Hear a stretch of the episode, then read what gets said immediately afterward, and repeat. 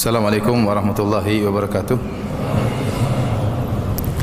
Alhamdulillahi ala ihsanih wa syukru lahu ala taufiqihi wa amtinanih wa ashhadu an la ilaha illallah wahdahu la syarika lahu ta'ziman li sya'nih wa ashhadu anna muhammadan abduhu wa rasuluhu da'ila ridwani. Allahumma salli alaihi wa ala alihi wa ashabihi wa ikhwani. Hadirin dan hadirat yang dirahmati oleh Allah Subhanahu wa taala kita bersyukur kepada Allah Subhanahu wa taala yang masih memberikan kita kesempatan untuk berkumpul di Masjid Allah dalam rangka untuk mempelajari ayat-ayat Allah Subhanahu wa taala.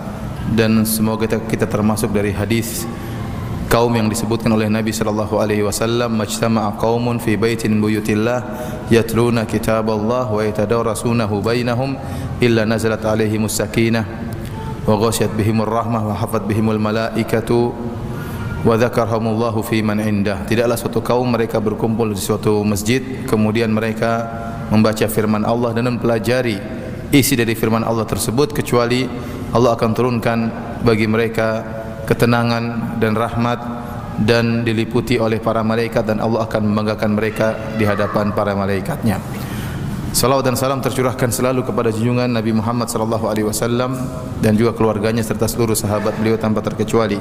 Pada kesempatan bahagia ini kita akan membahas tentang uh, kisah Qarun ya. Salah satu tokoh ya kesesatan ya yang Allah sebutkan dalam Al-Qur'an.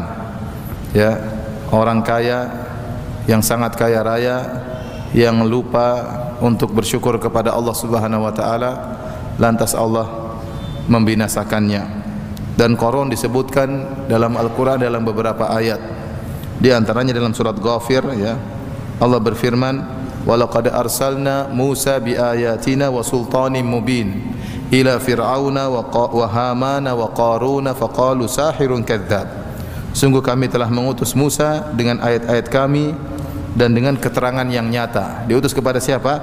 Ila Fir'auna wa Hamana wa Qarun, kepada Fir'aun dan Haman. Haman adalah panglimanya Fir'aun dan Qarun yaitu salah satu dari kaumnya Nabi Musa yang sangat kaya raya. Faqalu sahirun kadzdzab. Namun mereka berkata bahwasanya Musa adalah uh, penyihir dan pendusta.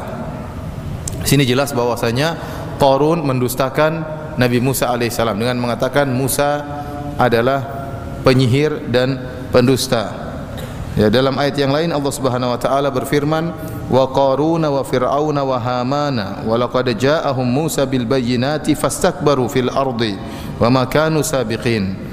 Dan juga Qarun, Fir'aun dan Haman dan sungguhnya telah datang kepada mereka Musa dengan membawa bukti-bukti keterangan-keterangan yang nyata akan tetapi mereka berlaku sombong di atas muka bumi dan tiadalah mereka orang-orang yang luput dari kehancuran itu jadi Allah hancurkan uh, mereka baik Fir'aun maupun Haman maupun Qarun nah Qarun ini secara khusus disebutkan oleh Allah kisahnya dalam surat Al-Qasas ya ayat 76 dan seterusnya.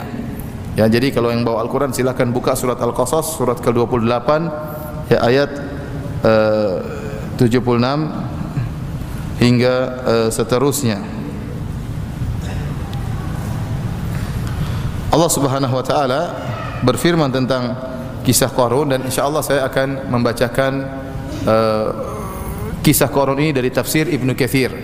Dari tafsir Ibnu Katsir rahimahullahu taala. Allah Subhanahu wa taala berfirman, "Inna Qaruna kana min qaumi Musa fabagha alaihim wa atainahu minal kunuzi ma inna mafatihahu latanu'u bil usbati ulil quwwati idh qala lahu qaumuhu la tafrah Inna Allah la yuhibbul farihin. Allah Subhanahu wa taala berfirman, sungguhnya Qarun adalah termasuk kaumnya Nabi Musa. Tadi telah kita sebutkan Allah mengutus Nabi Musa kepada Firaun, kepada Haman dan kepada Qarun. Jadi Qarun termasuk dari kaumnya Nabi Musa. Namun ia melakukan kezaliman, aniaya terhadap kaumnya Nabi Musa. Dan kami telah menganugerahkan kepadanya perbendarahan harta perbendaharaan harta yang kunci-kuncinya sungguh berat dipikul oleh sejumlah orang yang kuat. Ingatlah ketika kaumnya berkata kepadanya, janganlah kamu terlalu bangga, terlalu sombong. Sungguhnya Allah tidak menyukai orang-orang yang terlalu membanggakan diri.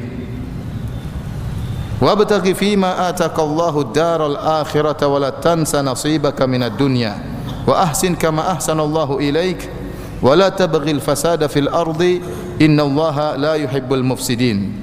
Kata Allah Subhanahu wa taala dan carilah pada apa yang telah dianugerahkan Allah kepadamu untuk mencari negeri akhirat.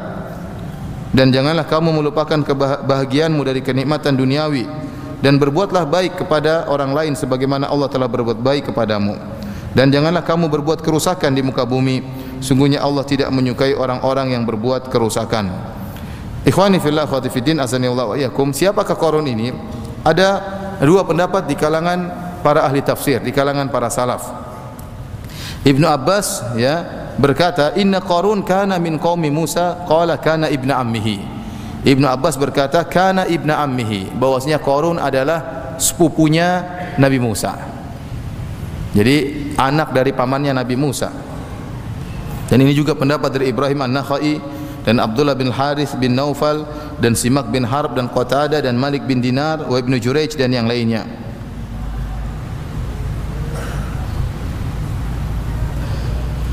Adapun pendapat yang kedua ya mengatakan bahwasanya Qarun adalah pamannya Nabi Musa. Yang pertama mengatakan Qarun adalah apa namanya sepupunya Nabi Musa. Ibnu Jurayj berkata namanya Qarun adalah Qarun bin Yashar bin Qahith. Adapun Musa bin Imran bin Qahith. Jadi satu kakek. Ayahnya Nabi Musa Imran bersaudara kandung dengan ayahnya Qarun yaitu Yashar. Jadi sepupuan. Ini pendapat yang pertama. Adapun pendapat uh, yang kedua adalah Qarun adalah pamannya Nabi Musa.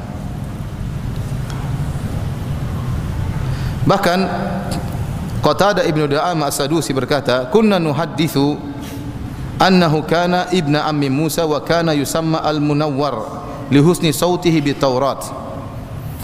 Kami dikabarkan bahwasanya Qarun ini adalah sepupunya Nabi Musa dan dia dijuluki dengan Al-Munawwar yaitu seorang yang bercahaya, diberi cahaya. Kenapa? Karena begitu suaranya yang indah tatkala membaca Taurat. Walakinna aduwallahi nafaqa kama nafaqa Samiri. Akan tapi Qarun itu hanyalah seorang munafik. Sebagaimana munafiknya Samiri. Sebagaimana telah kita sebutkan ini dalil yang kuat menunjukkan Qarun itu sebenarnya seorang munafik karena Allah mengatakan walaqad arsalna Musa bi ayatina wa sultanin mubin ila fir'auna wa hamana wa qarun faqalu sahirun kadzdzab. Sungguh kami telah mengutus Musa dengan ayat-ayat kami dengan penjelasan-penjelasan yang nyata kepada Firaun, kepada Haman dan Qarun dan mereka berkata Musa adalah sahirun kadzdzab, yaitu pendusta dan penyihir. Ini dalil bahwasanya Qarun munafik. Dia tidak beriman kepada Nabi Musa. Hanya saja dia menampakkan di hadapan kaum Nabi Musa bahwasanya dia seorang yang saleh ya dan dia uh, sebenarnya tidak beriman kepada Nabi Nabi Musa. Ini pendapat sebagian salaf. Uh, wa atainahu minal kunuzi dan kami berikan kepada dia harta yaitu yang sangat banyak sampai-sampai kuncinya latanu bil usbati ulil quwwah membuat sekelompok orang-orang yang kuat merasa berat mengangkat kunci-kuncinya tersebut Kenapa terlalu banyak hartanya? Kuncinya saja begitu banyak sehingga membuat orang-orang sulit untuk mengangkatnya. Ya. Di sini disebutkan dari sebagian salaf bahwasanya kanat mafatihu kunuzi qarun min min julud. Disebutkan bahwasanya kunci-kuncinya Qarun itu terbuat dari kulit. Kullu miftah mithl usbu dan setiap kunci seperti ukuran jari. Kemudian kullu miftah ala khizanatin ala hiddatihi dan masing-masing satu kunci mewakili uh, gudang, mewakili satu gudang hartanya. Kalau beliau kalau beliau ya terlalu sopan ya. kalau si Korun ya. kalau si Korun sedang berjalan humilat ala sitina baglan maka kunci-kuncinya ya diletakkan di atas 60 ekor bagol dan ada pendapat yang lainnya wallahu alam kata Ibnu Katsir rahimahullahu taala jadi hartanya sangat sangat banyak itu bayangkan ya kuncinya saja kalau dipukul oleh banyak orang laki-laki yang kuat-kuat 10 orang mikul pada merasa berat. Ini baru kuncinya ya. Ya. Be ternyata kalau dipikul kunci-kuncinya diletakkan di atas 60 apa ekor apa? Ekor begol ya. Diletakkan supaya korun jalan. Ini baru mikul kuncinya. Belum ternyata satu kunci mewakili satu gudang. Ini menunjukkan hartanya sangat sangat banyak. Sehingga tatkala Allah tenggelamkan harta tersebut sampai ada istilah harta karun. Meskipun hartanya ketemunya di Kerawang, dikatakan apa harta karung. Padahal korun itu tempatnya bukan di Jawa, tempatnya di mana? Di Mesir atau sekitarnya. Namun saking banyaknya hartanya sampai dijadikan istilah setiap harta yang ditemukan dalam bumi namanya harta apa? Harta karun. Padahal hartanya tidak sampai di sini. Namun ini menunjukkan saking banyak hartanya. Dan dia pun berjalan dengan penuh kesombongan. Qala lahu la tafrah, maka kaumnya menasihati, jangan kau sombong. Innallaha la yuhibbul farihin. Jangan sungguhnya Allah tidak suka dengan orang-orang yang bangga karena kesombongan. Maka orang-orang soleh ini dari kaum Nabi Musa menasihatinya. Ya, mereka menasihatinya. Artinya jangan kau sombong dengan kekayaanmu. Sungguhnya Allah benci dengan orang-orang yang sombong. Kemudian Allah berfirman, "Wa bataghi fima atakallahu ad-daral akhirata wa la tansa nasibaka minad dunya." Hendaknya ini nasihat orang-orang soleh kepada Qarun. Gunakanlah harta yang Allah berikan kepadamu untuk mencari akhirat. Wala tansa nasibaka minad dunya. Namun jangan sampai kau lupa bagianmu dari dunia. Ini kaidah yang benar. Gunakanlah seluruh hartamu untuk bertakwa kepada Allah, untuk meraih surga setinggi-tingginya. Namun jangan kau lupa bahwasanya kau juga butuh dengan dunia. Ya, bukan berarti ya syariat Islam ini tidak tidak seperti syariat yang tidak menganggap dunia sama sekali, dunia dibuang sama sekali ya, sehingga hidup dengan menyusahkan diri, melatih diri dengan kelaparan dan kehausan terus-terusan, puasa sampai tidak ada henti-hentinya dan macam-macamnya dalam rangka untuk meningkatkan ruh seseorang sebagaimana dilakukan di India. Banyak seperti ini ya di India ya. Saya pernah punya guru cerita saya pernah lihat orang di India ya sampai dia seakan-akan mengukur jalan. Jadi jalan di jalan berdiri kemudian tidur lagi kemudian berdiri lagi kemudian apa? Tidur lagi. Menyiksa dirinya buat apa begitu? Mengukur jalan. Eh, pakai ngukur jalan pakai meteran kan? Ngapain pakai badan? Jadi dia dia bukan mengukur jalan tapi dia sedang apa? Melatih diri supaya menyiksa diri supaya dia ruhnya itu mencapai tingkatan nirvana atau yang lainnya. Islam tidak mengajarkan demikian ya. Islam mengajarkan adanya perhatian haknya Allah Subhanahu wa taala, hak tubuh juga ada, hak keluarga juga ada dan inilah yang diajarkan dalam dalam Islam. Maka Allah mengatakan, "Carilah, gunakanlah dunia yang kau miliki untuk mencari akhirat." Namun bukan berarti kau berinfak dengan seluruh hartamu ini Islam tidak mengajarkan demikian. Ada seorang mungkin semangat beragama, seluruh hartanya diinfakkan di jalan Allah. Setelah itu dia enggak punya apa-apa. Setelah itu dia bingung, ya bagaimana ini? Ya. Ada yang mengatakan, "Ustaz, bukankah Abu Bakar radhiyallahu anhu menginfakkan seluruh hartanya? Abu Bakar lain, tidak sama dengan kita." Ya. Makanya Abu Bakar waktu sebagian sahabat ingin menginfakkan hartanya seluruhnya Rasulullah SAW larang. Seperti Ka'ab bin Malik waktu bertobat ingin menginfakkan seluruhnya hartanya Rasulullah SAW larang. Waktu Sa'ad bin Abi Waqqas ingin mewasiatkan seluruh hartanya Rasulullah SAW larang. Waktu Abu Bakar menginfakkan seluruh hartanya Rasulullah SAW tidak larang. Kok bisa? Ada beberapa pendapat di kalangan para ulama ada yang mengatakan yang pertama itu di zaman awal Islam mereka butuh harta sebanyak-banyaknya. Namun di akhir-akhir Islam Rasulullah SAW melarang untuk berinfak seluruh harta. Waktu Abu Bakar berinfak di awal-awal Islam, Rasulullah SAW biarkan dia berinfak dengan seluruh hartanya. Ini pendapat. Pendapat kedua menyatakan tetap berlaku kalau ada orang seperti Abu Bakar radhiyallahu anhu dan Rasulullah SAW tahu siapa Abu Bakar, dia pedagang hebat. Kalau dia menginfakkan seluruh hartanya, dia tawakalnya tinggi, sabarnya tinggi, dan dia bisa mencari harta lagi. Maka silakan. Ya. Yang sampai seorang kemudian menginfakkan hartanya seluruhnya, kemudian istrinya apa namanya menangis, anaknya menangis, kemudian dia menyesal. Kenapa kemarin saya kasih uang semua sama ustadz ya? Menyesal. Ini tidak diajarkan oleh Islam. Asalnya seorang tidak berinfak dengan seluruh apa hartanya karena anaknya juga perlu, istrinya juga perlu, dia juga perlu dengan sebagian dunia. Jangan lupa dengan sebagian dunia karena kita perlu perkara-perkara yang halal. Kalau kita enggak punya duit, gimana kita mau cari perkara yang halal? Tatkala seorang tidak punya apa-apa, khawatirnya terjerumus dalam perkara-perkara yang yang haram. Ya. Ayat ini sering diputarbalikkan oleh sebagian orang. Ya.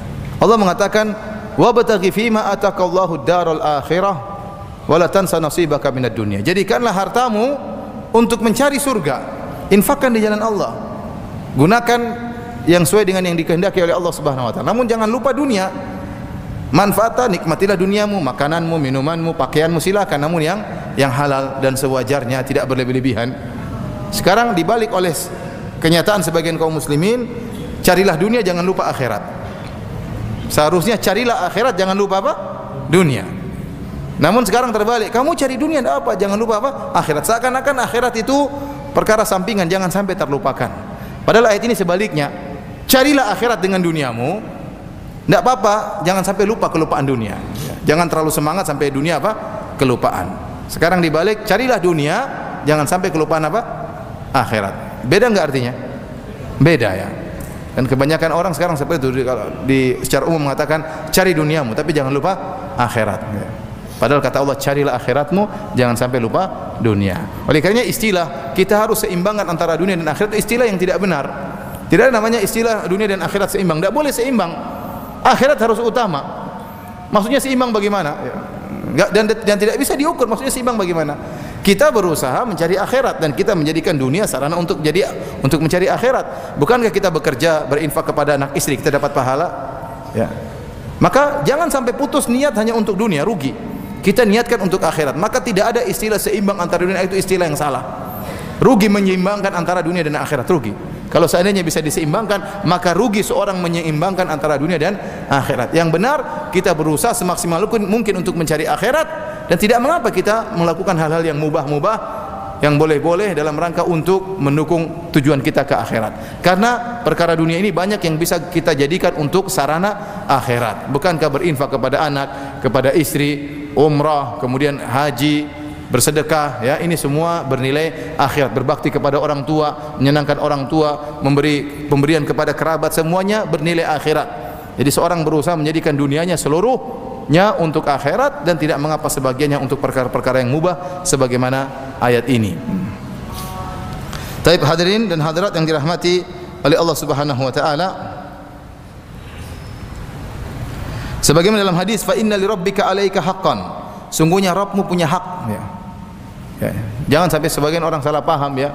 Dia terlalu berlebihan dalam satu porsi sehingga lupa untuk kewajibannya terhadap keluarganya. Sebagaimana kisah antara Abu Darda dengan Salman dalam Sahih Al Bukhari. Tatkala Salman Al Faris yang mengunjungi Abu Darda, maka Salman melihat istrinya mutabadzila. Mutabadzila itu tidak rapi, kurang perhatian. Beda kalau seorang wanita menunggu istrinya harusnya dia pakaiannya rapi, tapi istrinya Abu Darda kurang perhatian pakaiannya kurang rapi maka Salman bertanya kenapa bisa demikian mana Abu Darda maka Ummu Darda berkata aku ke Abu Darda laisa lahu hajatun ila dunia.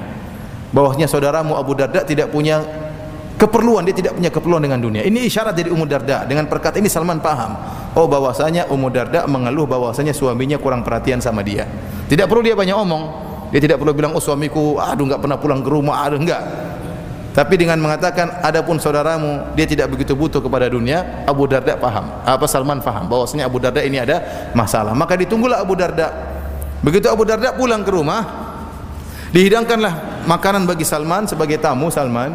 Maka waktu Salman mau makan, Salman mengatakan, "Ayo makan." Kata Abu Darda, "Saya sedang puasa." Luar biasa. Kata Salman, "Saya tidak akan makan sampai kau juga ikut makan." Akhirnya Abu Darda terpaksa berbuka apa? Puasa. Kemudian tatkala malam hari tidur baru Awal malam Abu Darda sudah ingin bangun solat malam. Salman bilang belum waktunya. Tengah malam bangun lagi ingin solat malam. Kata Salman belum waktunya. Sampai terakhir tatkala sudah sepertiga malam terakhir maka Abu Darda dan Salman pun solat solat malam. Setelah itu Salman menasihati Abu Darda dengan mengatakan, "Fa inna li rabbika 'alaika haqqan." Sungguhnya Rabbmu punya hak. Kau solat, kau puasa.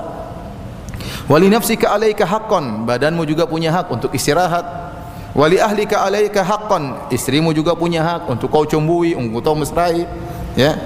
Wali zaurika alaika haqqan. Bahwasanya tamumu juga punya hak. Faati kulladhi haqqin haqqahu. Maka berilah masing-masing orang itu haknya. Abu Darda waktu mendengar nasihat Salman dia pun pergi menuju Nabi SAW dia laporkan kepada Nabi tentang nasihat Salman. Nabi berkata sodaqah Salman. Salman benar Salman benar. Oleh karenanya jangan sampai seorang berlebihan dalam satu porsi sehingga lupa bahwasanya dia punya kewajiban yang lain ya. ya. Karena mengurus anak, mengurus istri itu juga adalah untuk akhirat ya. Islam tidak mengajarkan kita berlebihan dalam satu porsi kemudian mengabaikan dan mentumbalkan ya menjadikan yang lain menjadi tergadaikan. Ya, makanya kalau ada orang misalnya uh, keluar berdakwah berbulan-bulan istrinya tidak pernah dia perhatikan, anaknya tidak dia perhatikan. Ini salah seperti ini.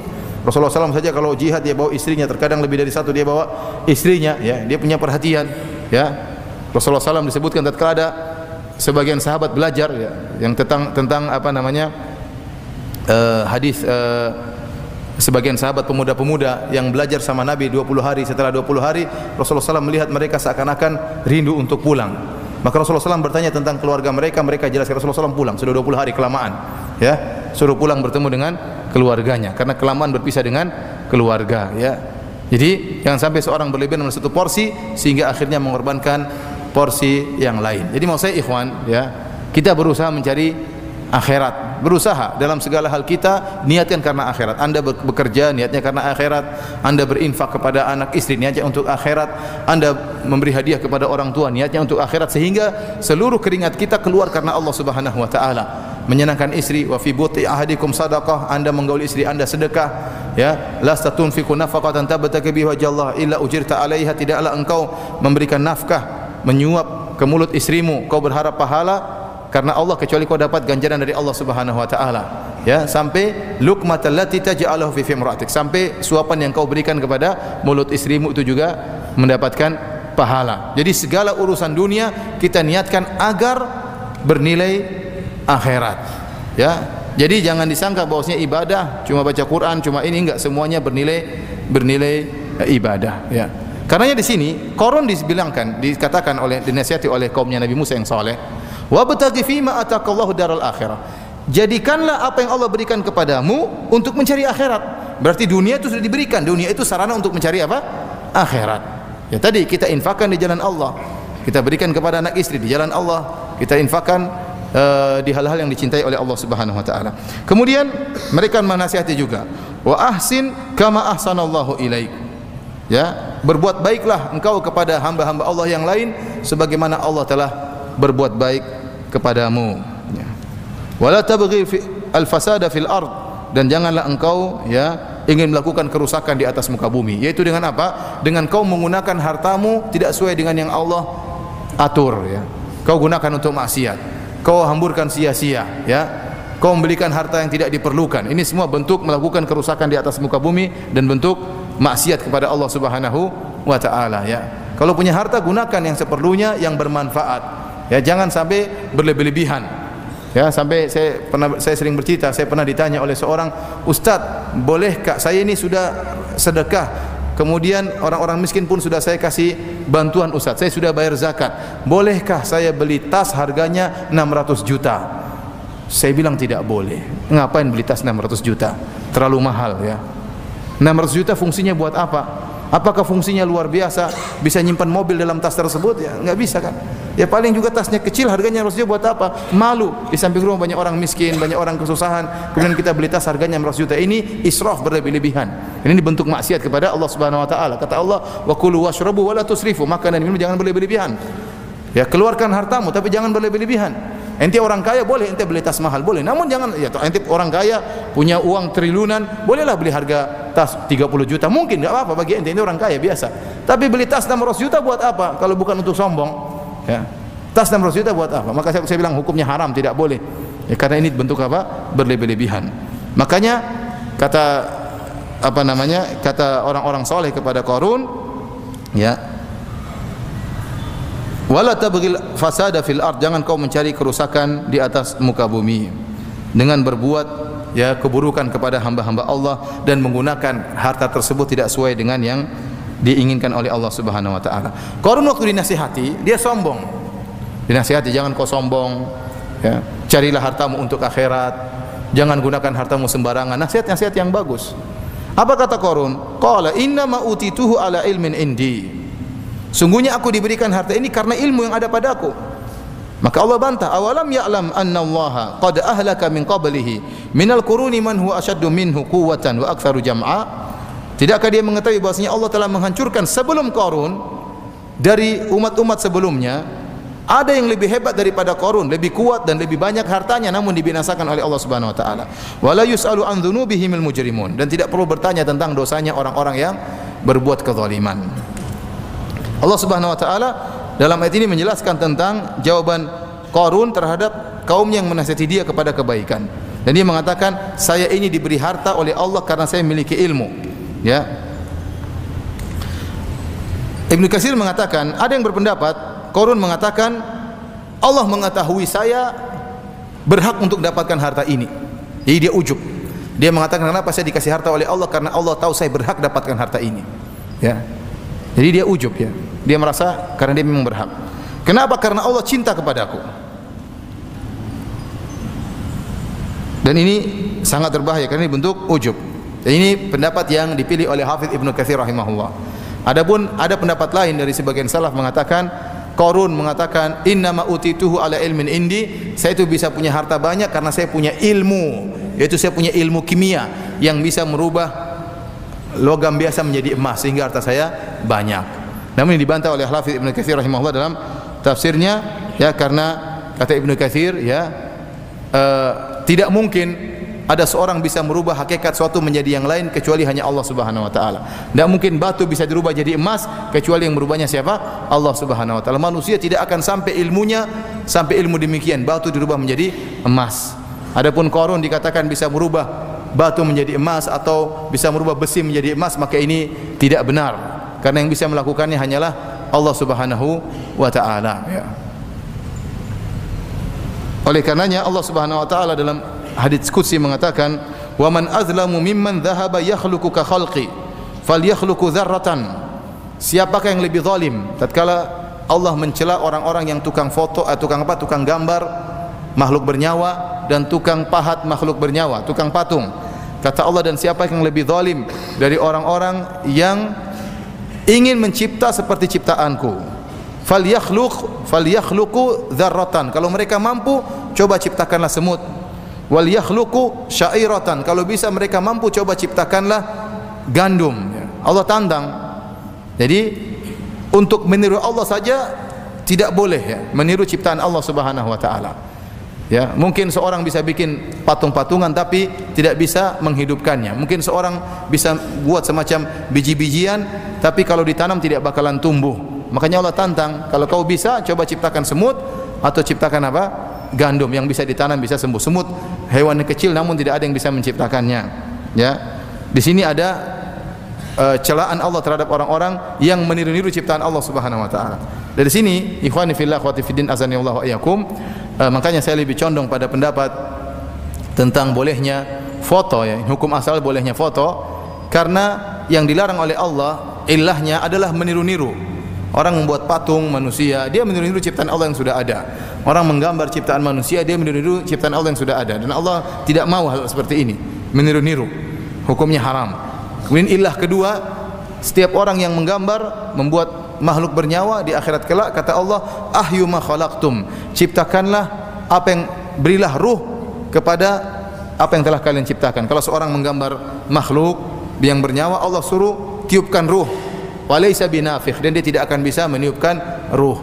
Dan ini ilah ini sebab ini tidak terdapat dalam foto. Karena kalau seorang foto, dia tidak sedang meniru-niru ciptaan Allah, tapi dia benar-benar mengambil ciptaan Allah, artinya eh, apa namanya? refleksi yang ada dari gambar tersebut atau pembiasan ya seperti orang bercermin lah cermin itu diabadikan seperti orang di hadapan air maka ini kita tidak sedang meniru ciptaan Allah tapi ini memang gambar ciptaan Allah Subhanahu wa taala Demikian juga kalau disuruh hidupkan nyawa tersebut, memang ini nyawa sudah ada karena ini memang manusianya apa? Ada. Bukan kita sedang membuat manusia yang baru sehingga disuruh cipta ditiupkan ruhnya. Dari sini saya lebih condong pada pendapat bahwasanya hukum asal foto itu apa? E, boleh berbeda dengan lukisan dan patung. Ini tentunya tidak boleh karena hukumnya haram berdasarkan hadis-hadis yang yang ada. Ibnu Katsir tatkala menyampaikan masalah ini, dia ingin menyampaikan ya bahwasanya meniru-niru ciptaan Allah saja diharamkan oleh Allah Subhanahu wa taala. Bagaimana kemudian Allah memberikan kemampuan pada Qarun untuk merubah batu menjadi apa? Menjadi emas. Wong niru-niru saja Allah haramkan apalagi mau merubah kemampuan merubah batu menjadi emas dan ini hanya milik Allah Subhanahu wa taala. Makanya tatkala penyihir Nabi Musa waktu berduel dengan Nabi Musa alaihissalam, Nabi Musa tatkala melemparkan tongkatnya benar-benar berubah menjadi ular. Beda dengan tongkat-tongkatnya para penyihir Nabi Musa. Waktu para penyihir Nabi Musa melemparkan tongkat-tongkat mereka, itu hanya takhyil kata Allah fa ilaihi min sihrihim annaha tas'a. Maka dibuatlah Nabi Musa menghayal bahwasanya tongkat-tongkat tersebut benar-benar menjadi ular. Fa aujasa fi nafsi khifatan Musa. Musa pun ketakutan. Padahal kata Allah hanyalah khayalan. Begitu Nabi Musa melemparkan tongkatnya benar-benar jadi ular. Inilah yang membuat penyihir Firaun beriman karena mereka tahu berubahnya tongkat Nabi Musa menjadi ular ini bukan sihir. Tapi benar-benar berubah yang mampu merubah tongkat menjadi ular itu hanyalah Allah Subhanahu wa taala. Karenanya dari sini para ulama mengatakan tidak ada sihir misalnya merubah manusia menjadi apa namanya uh, dia punya ilmu sihir kemudian dia merubah jadi babi ngepet misalnya. Ini tidak, sebagian ulama mengatakan tidak bisa seperti itu. Kecuali orang dikutuk oleh Allah. Adapun kemampuan dia untuk jadi babi kemudian balik lagi jadi manusia, kemudian dia berubah menjadi tikus berjalan-jalan, ini tidak ada. Ya.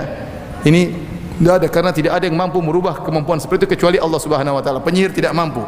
Yang penyihir mampu lakukan adalah membuat khayalan pada mata, halusinasi sehingga manusia tersebut seakan-akan hewan, seakan-akan besar, seakan-akan kecil, adapun merubah dari bentuk manusia menjadi babi ini hanyalah Allah Subhanahu wa taala tidak mampu dilakukan oleh penyihir. Allah alam bisawab. Baik, hadirin dan hadirat yang dirahmati oleh Allah Subhanahu wa taala, ya. Jadi Qarun dia merasa sombong dan angkuh dia mengatakan saya ini dapat harta karena saya punya ilmu. Ini perkataan orang-orang yang ujub. Maka kita jauhi dari perkataan seperti ini. Jangan sampai tatkala Anda berhasil Anda mengatakan oh karena saya memang pinter, karena saya memang banyak pengalaman, ya. Karena saya memang berusaha. Enggak, kita bilang semuanya dari Allah Subhanahu wa taala. Apa yang Anda lakukan hanyalah sebab tapi keberhasilan murni dari Allah Subhanahu wa taala. Yang saya sampaikan banyak orang mengatakan saya kaya karena saya belajar tinggi, karena saya cerdas. Dan sering saya sampaikan bahwasanya kekayaan tidak berbanding lurus dengan kecerdasan. Ya, betapa banyak orang cerdas tapi tidak kaya. Betapa banyak orang tidak cerdas ya mungkin sekolah enggak lulus ya tetapi jualan bebek tahu-tahu apa bebek goreng jadi kaya raya ya Tahu-tahu jualan apa gitu jadi kaya raya. Padahal matematika juga nggak ngerti, mungkin nggak lulus ya. Ada orang ngerti ilmu matematika yang tinggi, fisika yang tinggi, tapi duitnya nggak ada. Jadi ilmuwan gajinya sedikit ya. Ya, berarti kekayaan tidak berbanding lurus dengan apa? Kecerdasan. Betapa banyak orang sekolahnya tinggi tapi ternyata tidak kaya juga. Sama, kekayaan juga tidak berbanding lurus dengan pengalaman. Karena sebagian orang mengatakan saya kaya karena saya banyak pengalaman. Kita bilang tidak demikian. Betapa banyak orang pengalaman tidak kaya-kaya. Kenapa pengalamannya jadi anak buah terus ya? Sehingga dia tidak pernah kaya. Ya. Ini karenanya kita bilang kalau kita kaya, kalau kita cerdas, kalau kita punya hafalan Quran, kita punya hafalan hadis, ingat semuanya karunia dari Allah Subhanahu wa taala. Sering saya sampaikan bahwasanya kelebihan yang kita miliki bukan untuk disombongkan tapi untuk disyukuri kepada Allah Subhanahu wa taala. Tidak boleh untuk disombongkan. Ya, Allah tidak suka. Ini adalah uh, penyakit yang berbahaya. Jadi Qarun mengatakan, saya ini kaya karena memang saya berhak karena saya punya ilmu karena Allah tahu karena Allah cinta kepada saya ya karena Allah tahu saya berhak untuk dapat dapat ilmu ya makanya Allah Subhanahu wa taala bantah bukankah apakah dia tidak mengetahui bahwasanya Allah telah membinasakan orang yang lebih hebat dari dia lebih kuat dan lebih banyak wa aktsaru jam'a lebih banyak hartanya ini bantahan Allah Allah menunjukkan bahwasanya harta yang banyak itu bukan tanda Allah cinta kepada seorang hamba Bukan tanda, bukan bukti bahwasanya Allah cinta kepada seorang hamba, lantas Allah jadikan dia kaya raya. Ya. ya, oleh karenanya Nabi Muhammad SAW bukan Nabi yang kaya raya. Nabi Isa alaihissalam bukanlah Nabi yang kaya raya. Nabi Musa bukanlah Nabi yang kaya raya. Korun lebih kaya daripada Nabi Musa. Ya, jadi harta itu bukan berarti bukti bahwasanya Allah cinta kepada anda. Tidak harus.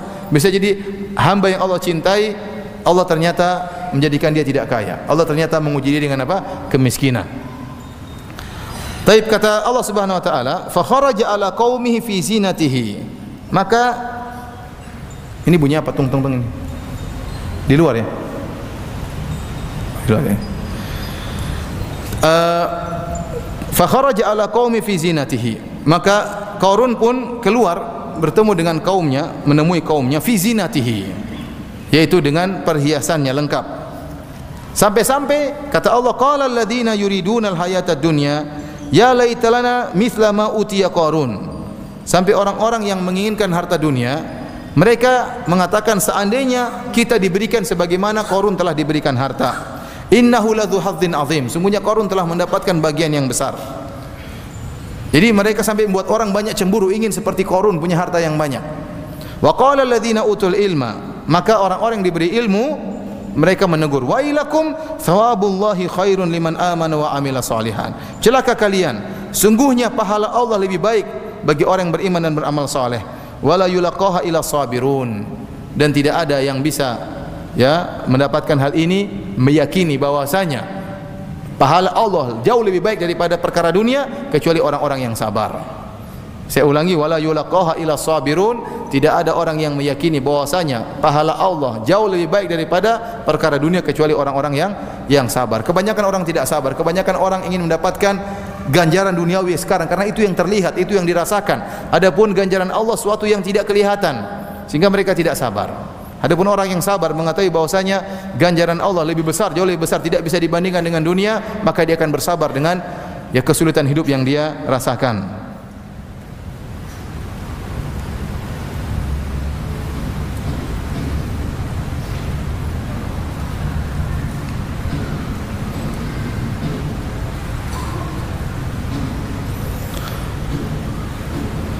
Taib hadirin dan hadirat yang dirahmati oleh Allah Subhanahu wa taala, Ibnu Katsir berkata, Yaqulu ta'ala mukhbiran an Qarun innahu kharaja dhata yaumin ala qaumi fi zinatin azimah. Allah mengabarkan bahwasanya Qarun suatu hari keluar di hadapan kaumnya dengan perhiasan yang sangat besar.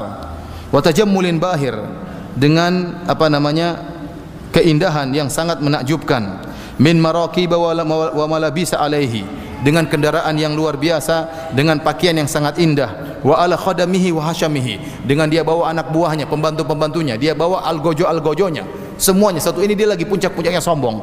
Lagi pamer dia bawa semua kendaraannya dia bawa semua pembantu-pembantunya dia bawa semua apa namanya penjaga-penjaganya. Falamma ra'ahu man yuridul hayata dunya wa yumilu ila zakharifiha wa zinatiha tamannau. Tatkala orang-orang yang senang dengan dunia melihat Qarun melihat keindahan harta Qarun melihat begitu banyaknya harta Qarun melihat indahnya bajunya Qarun melihat begitu banyak anak buahnya begitu banyak algojonya begitu banyak ya pembantu-pembantunya tamannau. Allau kana lahum mithlu ladzi utiya. Maka mereka berangan-angan coba kita diberikan seperti oleh Allah seperti Allah berikan kepada ya sungguhnya innahu lahu hadzin azim. Sungguhnya dia telah memiliki bagian yang besar. Ya mendapatkan bagian yang banyak dari dunia. Tatkala orang-orang yang berilmu mendengar pernyataan orang-orang miskin yang ingin kaya seperti mereka seperti Qarun maka mereka mengingatkan ini orang soleh mengingatkan orang yang hanya pandangan dunia Wailakum thawabullahi khairun khairun liman amana wa amila salihan. Kecelakalah kalian, jangan kalian berharap seperti yang ada pada Qarun. Sungguhnya ganjaran Allah jauh lebih baik daripada dunia tersebut. Itu harta yang begitu banyak, yang gudangnya begitu banyak, yang kuncinya kalau bisa dipikul, sulit dipikul oleh 10 orang, yang dibawa oleh 60 begol, itu tidak ada apa-apanya kata mereka pahala Allah jauh lebih lebih besar. Bagaimana tidak kata Nabi sallallahu alaihi wasallam, rakaatul fajri khairum minad dunya wa ma fiha. Dua rakaat sebelum subuh lebih baik daripada dunia dan seisinya. Dua rakaat sebelum subuh ini pahalanya lebih banyak dari pahalanya korun daripada hartanya korun nanti di akhirat. Tidak bisa dibandingkan dengan hartanya korun tidak ada apa-apanya. Ya. Tapi ini tadi butuh kesabaran, butuh keyakinan. Wa ma yulaqaha ila sabirun. Tidak ada yang bisa meyakini hal ini kecuali orang-orang yang yang sabar. Bukankah dalam hadis qudsi Allah telah berfirman, "A'datu li ibadiy salihin ma la ainun ra'at wa la udhunun sami'at wa la khatar ala qalbi bashar." Aku telah siapkan bagi hamba-hambaku yang saleh di surga kelak kenikmatan yang tidak bisa tidak pernah dilihat, tidak pernah didengar, bahkan tidak pernah terbetik dalam hati. Jadi kenikmatan di surga itu ada dua model. Kenikmatan yang kita tidak pernah lihat tapi kita pernah dengar.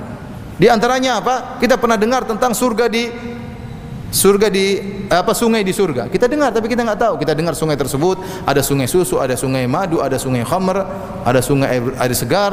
Kita dengar tentang buah-buahan. Buah-buahan di surga tidak pernah berhenti, tidak pernah terputus, mudah dijangkau, mudah dimakan. Kita dengar tentang pembantu-pembantu di surga yang mereka berjalan mengelilingi penghuni surga sambil membawa minuman tinggal dituang kita tinggal minum.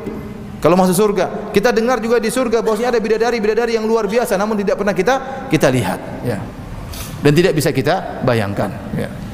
ada kenikmatan-kenikmatan yang tidak pernah kita dengar juga tidak pernah terbetik dalam hati juga tidak pernah mana kenikmatan tersebut Allah tidak ceritakan kenapa? karena kita tidak mampu untuk menghayalkannya karena memang nalar, nalar kita tidak bakalan sampai Kenikmatan di surga Allah tidak pernah ceritakan. Kata Allah, tidak pernah terlihat, tidak pernah terdengar, bahkan tidak pernah terbetik.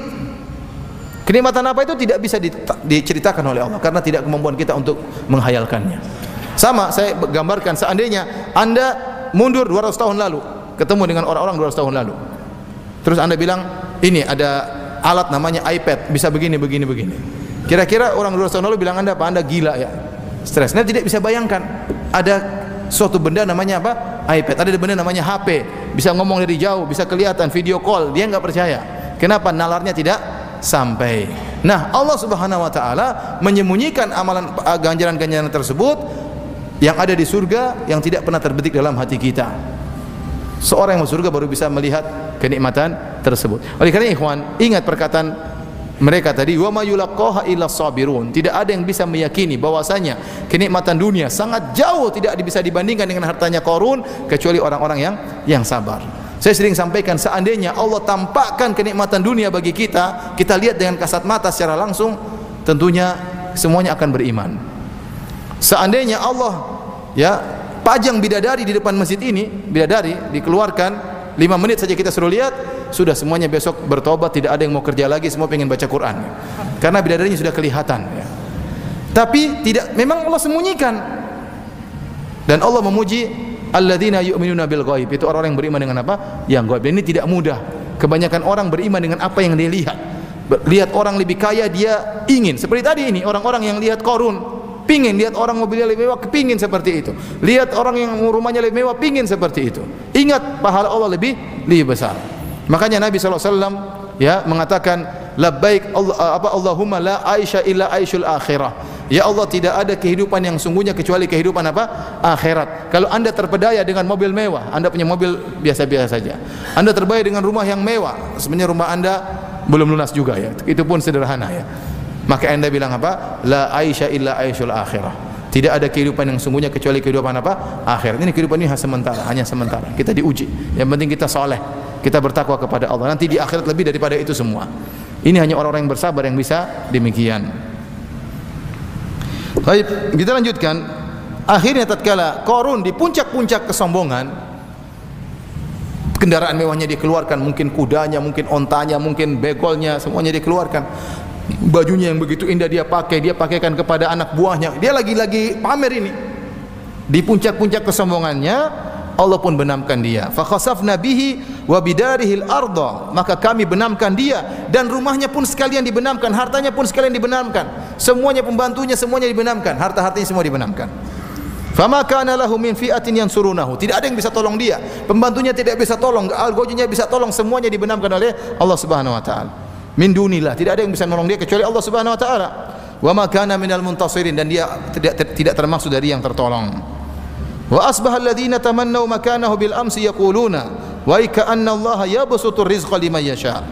Maka jadilah orang-orang yang kemarin berangan-angan punya harta seperti Qarun, maka mereka pun menyesal. Mereka mengatakan, sungguhnya Allah Subhanahu wa tidaklah diketahui tidaklah kalian tahu bahwasanya Allah memberikan rizki kepada yang Allah cinta yang Allah sukai min ibadihi wa yaqdirulah dan Allah menyempitkan harta kepada sebagian hamba yang Allah cintai. Ya, jadi Allah beri harta kepada orang yang kafir, Allah juga kasih harta. Tidak mesti Allah berikan harta kepada orang yang Allah benci dan yang orang Allah cintai. Orang kafir dikasih harta, orang mukmin juga dikasih harta. Tapi kalau iman hanya Allah berikan kepada orang yang Allah cintai. Laula an Allahu alaina la khasafa bina. Seandainya Allah berikan harta kepada kita seperti di, diberikan kepada Qarun, kita bakalan juga ditenggelamkan oleh Allah Subhanahu wa taala. Wa ika annahu la yuflihul kafirun. Sungguh tidak beruntung orang-orang yang kafir. Ini dalil bahwasanya Qarun adalah seorang yang kafir, namun dia munafik. Dia menampakkan dia saudaranya sepupunya Nabi Musa.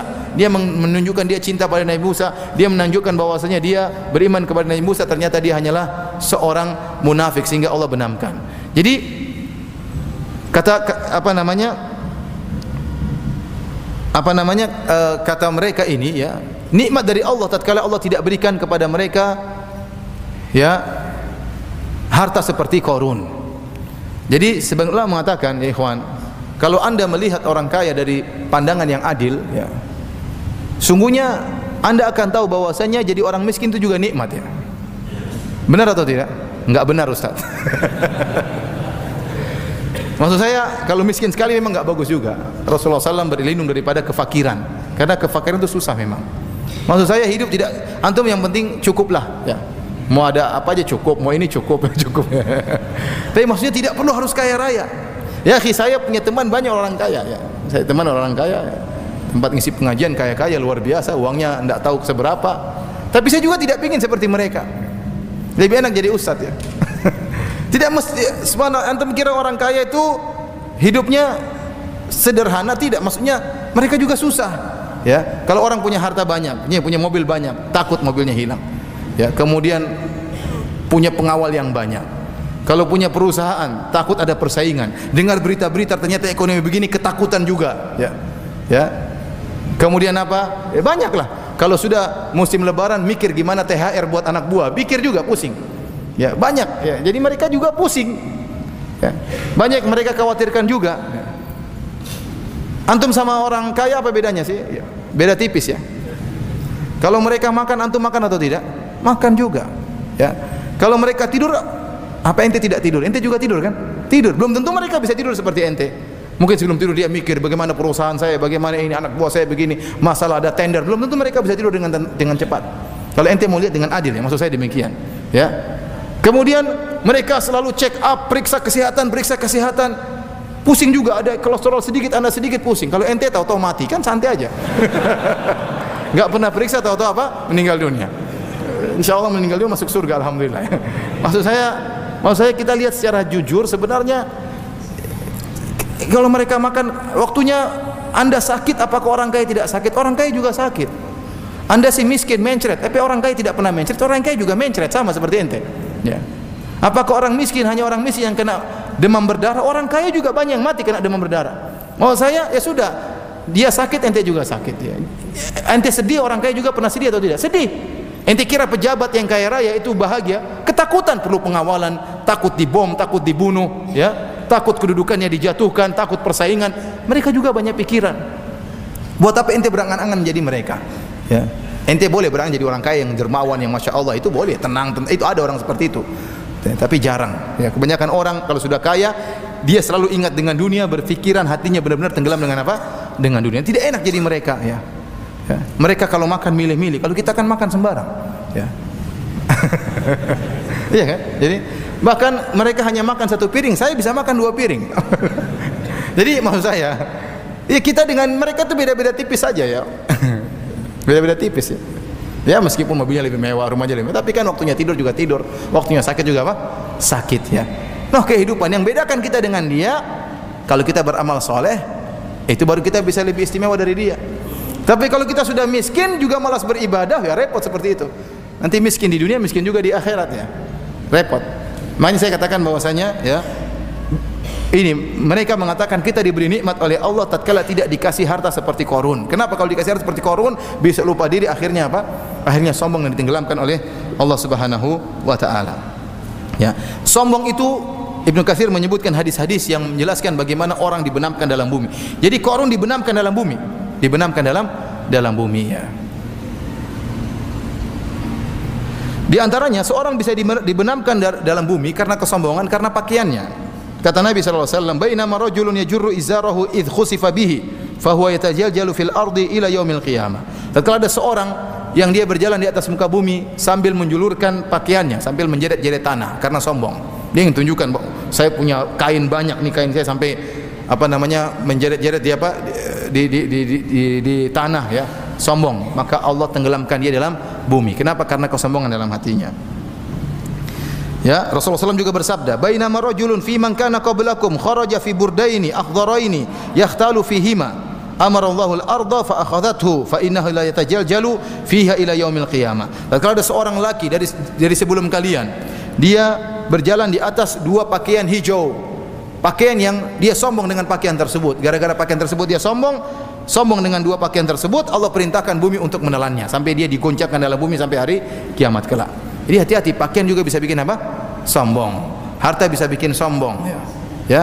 Apa kata apa namanya Allah Subhanahu wa taala? Ya. Eh, bahwasanya manusia ya kalau sudah apa namanya? istaghna kalau dia sudah merasa sudah cukup maka dia pun apa? tagha ya maka dia pun berbuat berlebih-lebihan ya ar-ra'ahu istaghna tatkala dia innal insana la yatgha sungguhnya manusia itu berbuat berlebih-lebihan kapan ar-ra'ahu tatkala dia merasa dirinya sudah apa sudah berkecukupan ini bisa buat orang sombong nah saya katakan sombong ini akhlak yang sangat buruk yang membuat Firaun tenggelam kenapa dia sombong dengan hartanya dan kekayaannya ya dengan anak buahnya dia sombong. Demikian juga kalau ada orang sombong ya dengan pakaiannya bisa tenggelam di dunia. Demikian juga orang sombong dengan jabatannya. Orang sombong dengan rumahnya, orang sombong dengan mobilnya. Hati-hati. Kalau Anda kaya punya mobil yang mewah, hati, perhatikan hati Anda jangan sampai apa? sombong karena mudah sekali orang sombong dengan mobil dia punya mobil harganya 2 M 2 miliar misalnya kemudian jalan di kampung gimana perasaannya pulang hari lebaran bawa mobil apa harganya 2 M padahal masih baru bayar 100 juta, sisanya masih nyicil ya. Tapi dia pulang nekat-nekat pulang ke kampung kemudian pakai mobil harganya 2M ya. Ini bahaya sekali seperti ini. Niatnya sangat berbahaya, hatinya sangat berbahaya. Khawatir dia apa? Sombong dan kesombongan sangat dibenci oleh Allah Subhanahu wa taala. Kata Allah Subhanahu wa taala, "Al-kibriyai ridai wal azamati izari." Faman naza'ani wahidan minhuma qadzaftuhu finnar. Sungguhnya ya kesombongan ya. ya kemudian apa namanya keagungan adalah sarungku dan selendangku barang siapa yang ingin mengusikku salah satu di antara keduanya ingin ikut-ikutan sombong ingin ikut-ikutan agung mengusikku ini hanya hanya Allah yang boleh sombong dan boleh agung yang lain enggak boleh. Barang siapa yang ingin menggangguku aku akan lemparkan dalam neraka jahanam. Enggak boleh sombong hati-hati. Apalagi punya jabatan. Punya jabatan memang sangat bikin sombong ya. Ya saya punya teman di Madinah ya, apa kepala polisi di Masjid Nabawi. Kemudian di sini ada bintang. Dia bilang, "Firanda, kau tidak tahu ini pakaian sangat bikin masalah." Kenapa? Saya sering pergi ke kios belanja sesuatu, penjualnya bilang, "Enggak usah bayar, enggak usah bayar." Kenapa? Saya beli pakai apa? pakai bintang di sini. Jadi dia bilang enggak usah bayar, enggak usah bayar. Dia hormat saya. Lagi ngantri beli sesuatu, semua orang minggir. Silakan, silakan katanya. Kenapa? Karena dia begini. Dia bilang waktu saya pulang beli roti yang harga satu real tidak pakai baju, saya ngantri di belakang nunggu kan enggak ada yang kenal saya. Dia bilang ini pakaian sangat berbahaya. Melatih kita untuk apa? Sok dan angkuh. Ya, saya saya punya teman ada ya, kita bilang tidak semua orang sombong, tapi ada orang yang sombong. Saya punya teman ada jenderal ikut pengajian. Ikut pengajian salaf, alhamdulillah ya. Dia cerita, dia punya teman jenderal, diajak ngaji. Ini belum pernah ngaji. Ayo ngaji sama di pengajian ustaz. Diajaklah ikut pengajian di salah satu pengajian ustaz. Pakai baju biasa kan, tidak pakai baju jenderal. Baju Waktu dia ngaji, tibalah waktu tanya jawab. Nah kita tahu kebiasaan ikhwan-ikhwan kalau tanya jawab ngelempar kertas suruh over ke depan kan? Ya akhirnya lempar ke depan. Jenderal itu di over mas. Jadi ngoreng-ngoreng ngapain gitu? Kasih sendiri sana kata. Gak mau dia. Dia merasa apa? Kok disuruh gitu loh? Ini disuruh sama orang jenggot-jenggot dia nggak mau. Akhirnya dia taruh di bawah dia nggak mau apa? Nggak mau berikan. Teman yang di belakang, hei, itu kasih ke depan. Akhirnya terpaksa dia kasih. Udah mangkal dia. Tidak lama ketemu lagi. Wah, aduh. Habis itu dia nggak mau ngaji lagi. Kenapa? Ego luar biasa. Ya, orang jabatan tuh luar biasa ya. Hati-hati. Orang punya jabatan jangan sampai apa? Sombong merasa tinggi. Makanya antum yang miskin-miskin, antum alhamdulillah tidak sombong. Apa yang mau disombongkan? ya udah, antum bersyukur kepada Allah apa yang Allah berikan kepada antum qanaah ya. Ini mau saya lihat. Mereka bersyukur tidak diberikan harta seperti korun. Kalau diberikan harta mungkin sombong ditenggelamkan dalam bumi sebagaimana korun ditenggelamkan dalam dalam bumi. Baik. Ibn Kathir rahimahullah menyebutkan apa sebab korun dibenamkan oleh Allah Subhanahu wa taala. Ya, dari riwayat-riwayat para salaf ya. Ada yang mengatakan bahwasanya Korun pernah datang kepada seorang wanita pezina karena Korun ini hasad kepada Nabi Musa. Korun hasad ini sepupu biasanya saling apa? Saling hasad-hasatan, kerabat. Ini sangat berbahaya kalau bermusuhan sama orang dekat. Seharusnya yang dipersangkakan dari Korun, Korun harusnya bantu Nabi Musa, harusnya dukung Nabi Musa karena dia kerabat Nabi Musa. Bukankah seorang bangga kalau ada kerabatnya jadi hebat, dia ikut bangga, tapi kenyataannya tidak. Korun ternyata malah hasad kepada Nabi Nabi Musa. Ya. Karena Nabi Musa dihormati dan Korun ingin juga dihormati dengan hartanya. Maka disebutkan dalam buku tafsir, Korun ketemu dengan wanita pezina. Kemudian Korun kasih harta sama dia. Wahai wanita pezina, kamu mengaku telah digoda oleh Musa. Maka datanglah wanita tersebut waktu Nabi Musa sedang di hadapan kaumnya lagi banyak orang. Maka akhirnya datanglah wanita tersebut ya dan Nabi Musa sedang membaca Taurat di hadapan umatnya, di hadapan kaumnya. Maka wanita ini berkata, "Ya Musa, innaka fa'alta bi kadza wa kadza." Wanita pezina mengatakan, "Wahai Musa, kau sudah gauli saya, kau sudah ginikan saya begini dan begitu." Falamma qalat dzalika fil mala' di Musa alaihissalam urida minal faraq. Tatkala mendengar hal tersebut, Nabi Musa kaget saking takut, saking terkejut mendengar pernyataan seperti ini. Kok bisa ada perempuan perzina ngaku diganggu oleh digauli oleh Nabi Musa alaihissalam. Wa aqbala alaiha. Kemudian Nabi Musa ba'da ma shalla rakaatain. Nabi Musa pun salat dua rakaat. Setelah itu dia balik menghadap wanita tadi. Nabi Musa berkata, "Unsyudiki billahi alladhi faraqal bahra wa anjakum min fir'aun wa fa'ala kadza wa kadza. Lama akhbartani billadhi hamalaki ala ma qulti." Nabi Musa mengatakan, "Saya bersumpah dengan nama Allah, dengan nama Allah yang telah membelah lautan, yang telah menyelamatkan kalian menyeberang lautan, yang telah begini, yang telah begini, yang telah Nabi Musa menyebutkan mukjizat-mukjizatnya yang Allah turunkan mukjizat tersebut melalui tangan Nabi Musa, melalui tongkat Nabi Musa. Nabi Musa ingatkan dia, saya saya bertanya kepada engkau wahai sang wanita, demi Allah yang telah membelah lautan, yang telah menyelamatkan kita, yang telah begini, yang telah begini, yang telah begini, siapa yang nyuruh kau melakukan demikian? Siapa yang suruh kau ngomong seperti ini? Maka wanita tadi pun ketakutan, maka dia berkata, Qarun a'tani kadza wa kadza. Qarun telah kasih saya uang sekian-sekian. Ala an akula dzalika laka agar aku mengaku-ngaku bahwasanya kau telah menggodaku dan menggauliku. Wa ana astaghfirullah wa atubu ilaih dan saya telah bertobat kepada Allah dan istighfar kepadanya. Tatkala itu Nabi Musa pun sujud kepada Allah Subhanahu wa taala. Kemudian dia meminta kepada Allah agar membinasakan Firaun, agar Allah perintahkan bumi untuk menenggelamkan menenggelamkan apa? Bukan Firaun apa? Qarun. Maka Musa pun berdoa dalam sujudnya maka Allah pun mengabulkan sehingga akhirnya bumi pun menelan Qarun. Ini di antara sebab yang menyebabkan kenapa uh, ditenggelamkan oleh Allah Subhanahu wa taala dalam uh, bumi. Ada sebab-sebab yang lain ya yang disebutkan oleh Ibnu Katsir dalam tafsirnya dan juga oleh ahli-ahli tafsir yang lainnya.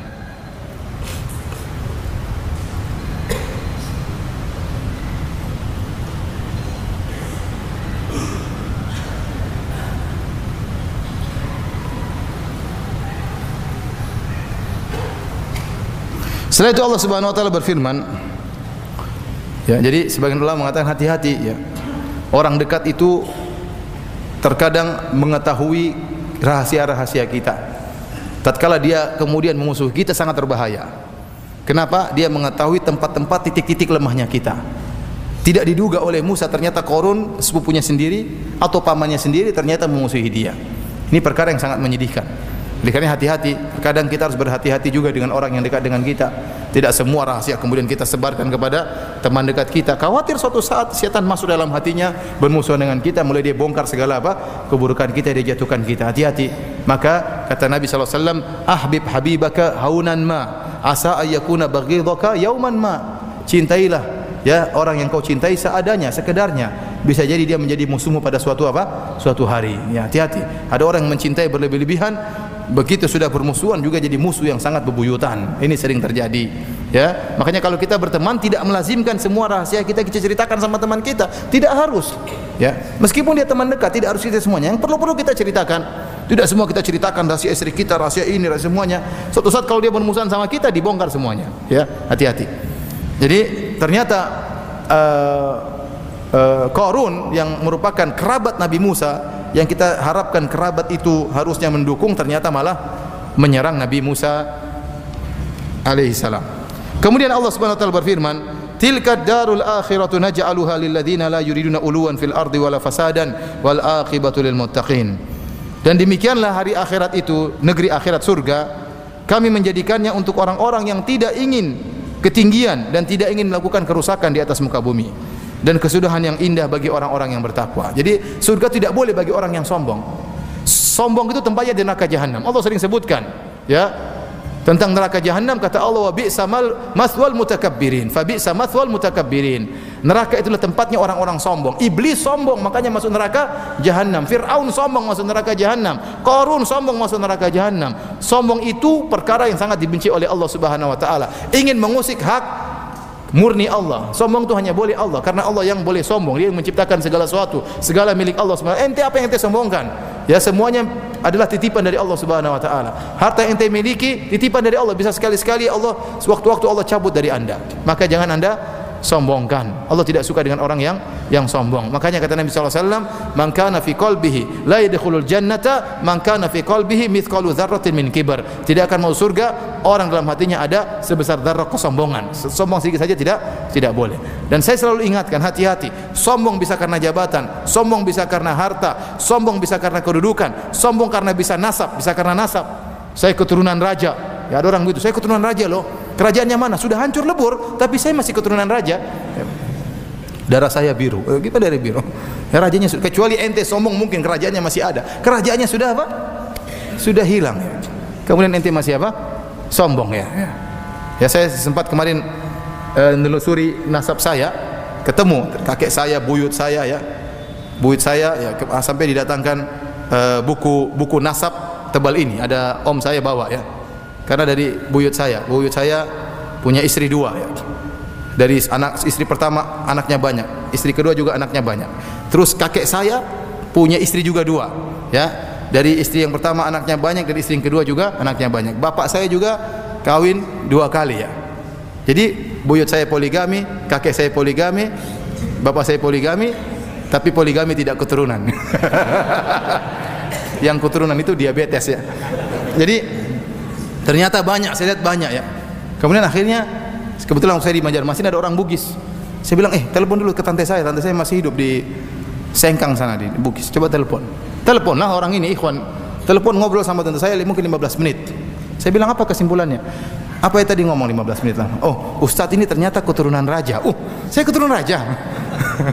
Ustadz ini gelarnya peta katanya. Ada namanya Andi, ada namanya peta, ada namanya apanya macam-macam lah gelar. Saya nggak ngerti juga. Tapi kerajaannya sudah hancur ya.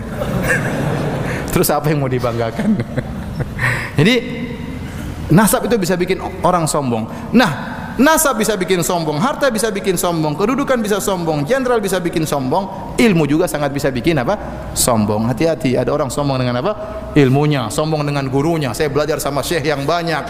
Saya belajar di luar negeri. Saya begini saya begini. Sombong ini tidak ada manfaatnya sama, bisa tenggelam seperti korun. Sama sebabnya, apa? Ujungnya sama, sombong sebab bisa berbeda-beda. Orang bisa sombong karena nasab, bisa sombong karena harta, bisa sombong karena kedudukan, bisa sombong juga karena karena ilmu. Makanya ikhwan hati-hati ya antum jangan sampai sombong ya. Ilmu baru pas-pasan kemudian sombong ngapain ya? Ya, tidak tahu bahasa Arab kemudian sombong ngapain ya? ya. Ada yang bilang sama saya, "Ustaz, saya kenapa belajar agama saya kok mulai rasa sombong. Saya bilang ngapain itu sombong? Sombong tidak pada tempatnya. Quran tidak hafal kok sombong. Bahasa Arab tidak tahu kok sombong. Lihat di Madinah anak-anak kecil sudah bisa bahasa Arab mereka tidak sombong. Ente baru sekarang mulai sombong. Makanya buat apa sombong? Tidak tidak tempatnya. Sombong ini baru lihat bagaimana nasib Qarun. Dan Allah mengatakan tilka darul akhiratu naj'aluha lil ladzina la yuridun uluwan fil ardi.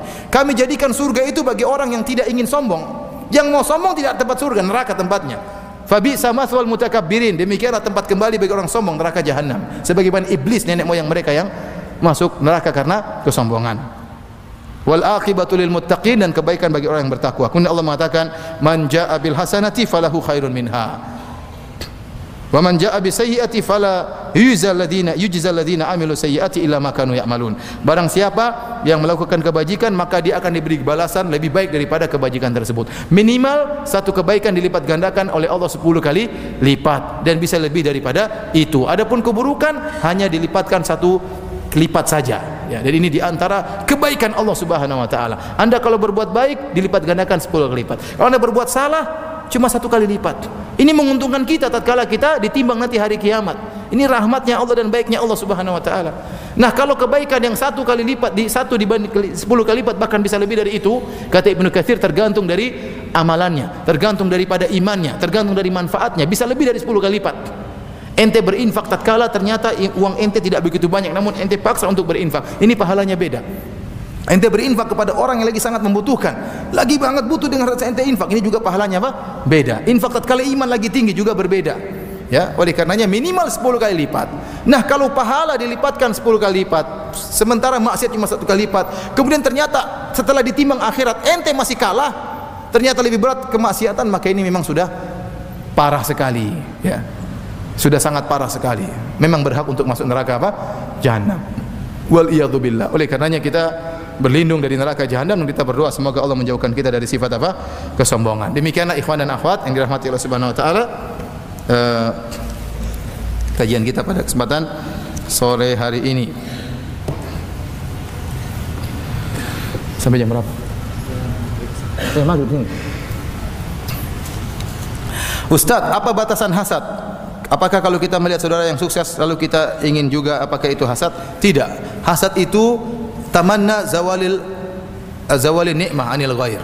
Tamanni zawalin nikmah anil ghair. Namanya hasad kata Ibnu Taimiyah rahimahullah yaitu berangan-angan hilangnya kenikmatan dari orang lain. Yang lebih parah adalah karahiyatu dzalik. Benci kalau ada orang diberi kenikmatan itu sudah hasad. Kita enggak suka orang itu kaya. Kenapa ya? Hasad berarti. Ber, berlindung kepada Allah Subhanahu wa taala. Kita enggak lihat orang itu sukses. Kita enggak lihat kita enggak suka orang itu kalau ngisi pengajian ramai yang hadir. Ini berarti hasad. Kita enggak suka panitia, tersebut berhasil bikin pengajian. Itu berarti apa? Hasad. Enggak suka itu sudah apa hasad. Kenapa? Karena kita protes terhadap pembagian Allah. Allah yang bagi-bagi, Allah yang bagi rezeki, Allah yang bagi kepintaran, Allah yang bagi ini semuanya. Kenapa kita harus protes? Tapi kalau kita ingin seperti dia, tanpa benci dengan apa yang dia dapatkan, tanpa benci, tanpa berangan-angan kenikmatan orang itu hilang, maka ini bukan hasad namanya giptah. Giptah. Tapi rugi kalau ente ingin sukses seperti orang lain, hanya sekedar duniawi. Yang ente hendaknya giptah yaitu ingin ada ingin seperti orang kaya yang dermawan. Itu yang Rasulullah SAW suruh. Kata Rasulullah SAW, La hasada illa fitnatain. Tidak ada hasad kecuali kepada dua orang. Yang pertama, orang yang diberikan ilmu kemudian dia mengajarkan ilmu tersebut. Yang kedua adalah orang yang diberikan harta dan dia gunakan harta tersebut di jalan Allah. Ini yang harusnya anta hasad. Lihat, makanya mereka rugi tatkala mereka hasad kepada pingin seperti Korun, mereka nyesal. Kenapa Korun tidak menggunakan hartanya di jalan Allah? Itu hasad yang keliru. Ente, ente ingin kaya seperti orang kafir yang tidak pernah sholat ngapain seperti kaya seperti dia tapi ente lihat orang Islam kaya dermawan baik tawadu ya tidak apa-apa hasad seperti orang itu itu yang diinginkan oleh syariat. Ingin banyak orang kaya tapi dermawan, ya.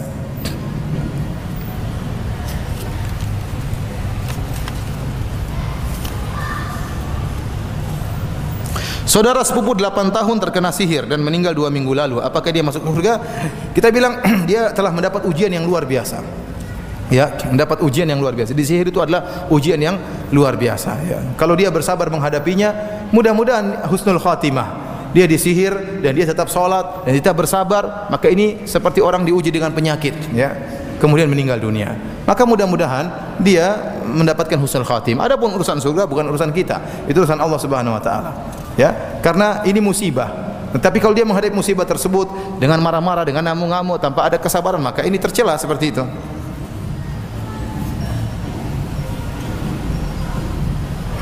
Bagaimana sikap untuk menasihati yang meminta suami untuk mencari rezeki tambahan? Karena dengan pekerjaan yang sekarang belum mencukupi. Kasihan ya.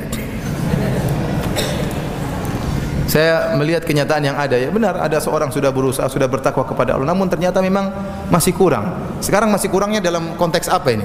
Masih kurang belum bisa mobil beli mobil masih kurang belum bisa apa. Tapi kalau masih kurang ternyata memang makan masih belum cukup SPP anak-anak tidak bisa dibayar apa boleh buat ya menghutang hutang hutang itu menghinakan kita.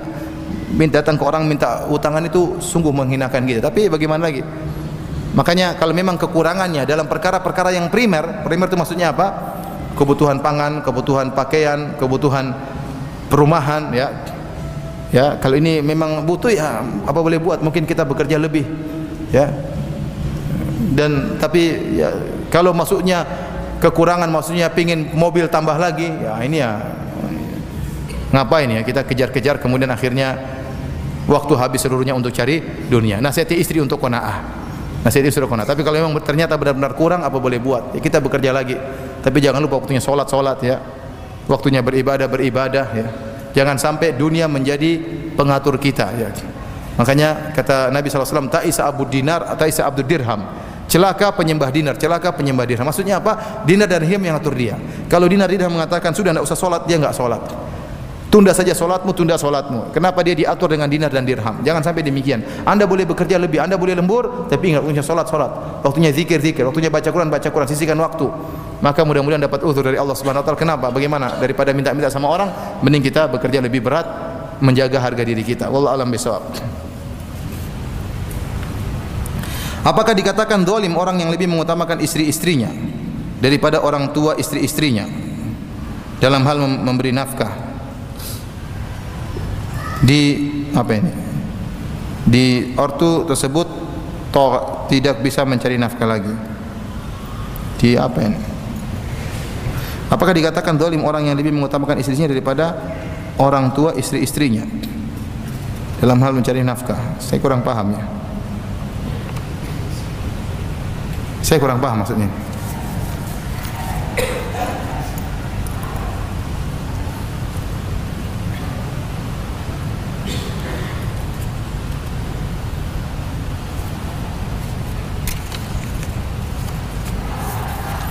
Dalam Al-Quran disebutkan jika engkau bersabar dan bertakwa tidak akan bahayakan tipu daya mereka. Apa maksud sabar dan takwa dalam ayat tersebut? Kenapa dipisahkan antara keduanya? Jadi takwa, takwa, kebajikan, ini dua kalimat yang kalau dipisahkan maka satunya mengandung makna yang lain. Contohnya, disebutkan takwa. Takwa ya berarti mencakup berbuat amal soleh, mencakup meninggalkan maksiat. Tapi kalau disebutkan wa ta'awanu bil birri wa taqwa ini digabungkan. Berarti takwa sendiri al bir maknanya lain. Takwa artinya menjauhi kemaksiatan, al bir artinya melakukan apa? kebajikan. Paham? Nah, kalau disebutkan takwa dan sabar, sabar adalah salah satunya melakukan apa? kebajikan. Takwa lebih condong kepada perkara-perkara untuk meninggalkan apa? kemaksiatan ya. Ya, kenapa? Karena kalau orang sedang diuji biasanya dia tergoda untuk melakukan maksiat, mengambil uang haram yang dan macam-macamnya. Maka bertakwa, bersabar kepada Allah disertai dengan takwa.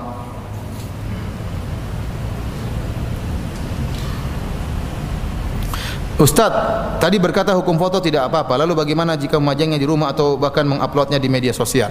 Ini hukum asal foto, tidak apa-apa. Tapi kalau untuk dipajang, untuk dipamerkan urusan lain. Ini masalah lain lagi. Ya, contohnya seorang ada orang yang hobinya foto sedikit foto sedikit foto kemudian masukkan ke mana? E, ke media sosial ya akhirnya foto istrinya juga dia masukkan. Nah, ini tidak mesti seperti itu. Bukan berarti kemudian foto boleh kemudian dia pajang foto istrinya di ruang tamu. Ya enggak lah banyak orang yang lihat. Ya, jangan seperti itu. Tidak tidak boleh. Seorang berusaha ya tidak memamerkan apa? Istrinya. Ya. cukup dia yang menikmati ke keindahan apa? Istrinya. Ya seperti itu. Jadi bukan berarti foto boleh kemudian setiap hal kita foto kita upload di media sosial. Ada orang seperti itu buat hobinya. Ke mana-mana dia foto. Ya khawatir banyak sebab yang bisa merugikan gara-gara foto tersebut. Seorang bisa jadi tidak ikhlas. Ya, kenapa dia umroh dia foto, dia berdakwah dia foto, dia anu dia foto, dia sedekah dia foto, dia jadi imam dia foto, ya. Jadi makmum juga dia foto. foto semuanya ya. Ngapain? Ya. Ya, ini bisa bikin orang tidak apa? Tidak ikhlas. Kalau salaf dahulu bersusah payah untuk menyembunyikan amalannya, sebagian orang sekarang bersusah payah untuk menampakkan amalannya bergaya, berini, ya. susah foto di sana, foto di sini untuk apa dipamerkan. Ini foto juga contohnya lagi seorang berfoto-foto bikin orang hasad. Dia naik helikopter, dia pajang di fotonya, dia pergi ke tempat yang indah dia pajang, teman-temannya yang miskin, aduh jadi hasad sama dia ya. Ya. Jangan tidak semua yang kita lakukan kita up, upload ya. Lagi makan enak kita masukkan di Facebook. Subhanallah, orang ngiler kasihan. Apa ini tidak sedih lihat orang banyak ngiler? Ya. Nabi saja kalau suruh orang masak kemudian baunya ke tetangga-tetangga Nabi suruh banyakkan kuahnya agar bisa dibagikan kepada tetangga yang terlanjur cium apa aroma yang enak tersebut ya. ini pamer lagi terus tidak bagi-bagi lagi. Foto ini ini apa namanya notanya 700 ribu sekali makan misalnya. Ada yang sekali makan satu juta notanya pun ditempelkan di situ. Buat apa ya jadi maksud saya meskipun hukum foto boleh namun bukan berarti kita bermudah-mudahan foto semuanya setiap lihat masalah dan apa dan mudarat. Lihat masalah dan mudarat.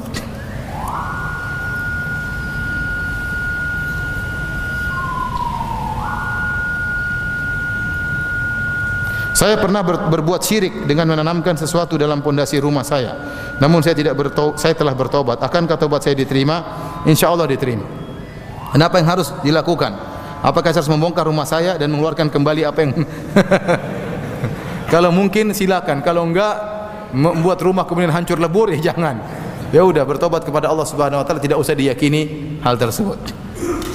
Saya pernah melakukan gulul berupa korupsi di tempat kerja saya. Namun saya sekarang sudah bertobat. Apa yang harus saya lakukan? Jadi pernah korupsi, pernah juga syirik ya. Alhamdulillah sudah bertobat kepada Allah Subhanahu Ini nikmat yang luar biasa. Kalau sudah terlanjur pernah korupsi, lihat uang yang pernah diambil berapa, kembalikan kepada negara. Kembalikan kepada negara ya. Kepada instansi yang pernah kita korupsi ya. Mungkin tidak perlu kita sebut nama kita karena malu, yang penting kembalikan untuk ke, ke, keperluan apa? instansi atau ke, ke, ke, kembali kepada keperluan masyarakat yang membutuhkan uang tersebut. Intinya harus dikembalikan kepada negara.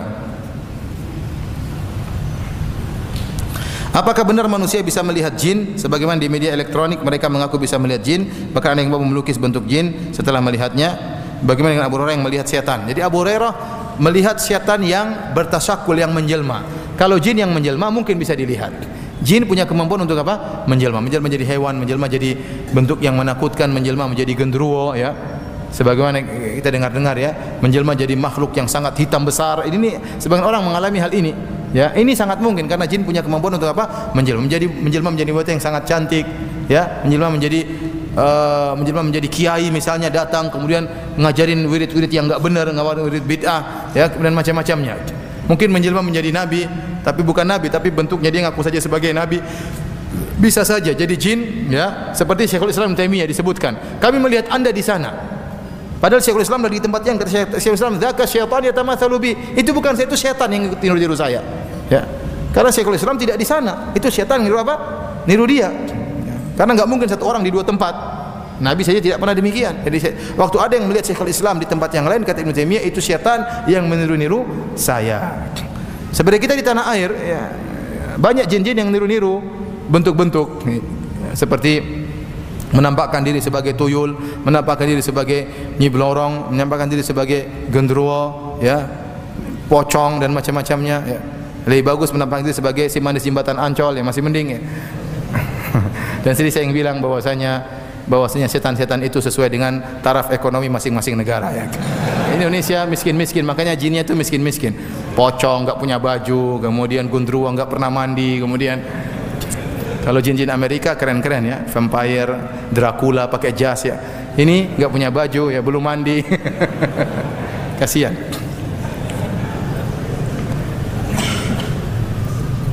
Apa hukum orang yang membuka usaha akan tapi dia meminta bantuan dukun untuk melariskan dagangannya? Syirik. Dia bertobat kepada Allah Subhanahu Yakinlah bahwasanya keberhasilan tersebut bukan dari dukun tapi dari siapa? Allah Subhanahu wa taala. Jangan lagi datang ke dukun tersebut, jangan lagi setoran kepada dukun tersebut, ya. Ini adalah kesyirikan. Apa hukumnya jika dia bersedekah dari keuntungan penjualan tersebut? Kalau sudah bertobat bersedekah enggak jadi masalah. Apa hukumnya jika dia berumrah dan berhaji dari hasil keuntungan tersebut? Yang jelas dia bertobat kepada Allah Subhanahu wa taala. Sebenarnya hasil tersebutlah hasil yang halal, ya. Hanya saja dia menggunakan apa? bantuan jin dan syaitan ya. Maka dia bertobat kepada Allah Subhanahu wa taala. Jangan dan jangan dia apa?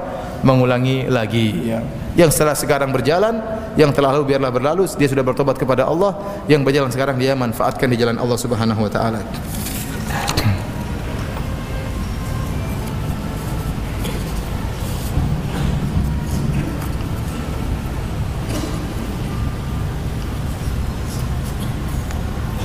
Di manakah letak perbedaan antara orang kaya yang bersedekah 100 ribu dengan orang miskin yang bersedekah 100 ribu? Ya, bedanya satunya miskin, satunya kaya. Dan apa namanya? Eh, bisa jadi ya uh, si miskin dengan kemampuannya segitu ya bisa jadi pahalanya lebih besar karena kalau ditinjau dari persenan hartanya 100 ribu itu sudah persennya banyak Ya, sementara kalau 100 ribu dari orang kaya yang orang itu uangnya triliunan, 100 ribu itu enggak ada nilainya sama sama sekali. Bisa jadi, wallahu alam bisawab ya. Uh, dalam hadis Rasulullah SAW mengatakan sabaqa eh, dirham mi'at dirham atau hadis semak, semakna itu. Satu dirham mengalahkan 100 dirham ya. Ya, ini perbedaan niat, ya, perbedaan perjuangan. Jadi uh, 100 ribu dari orang miskin bisa jadi perjuangannya lebih hebat daripada 100 ribu dari orang orang kaya. Wallahu alam bisawab.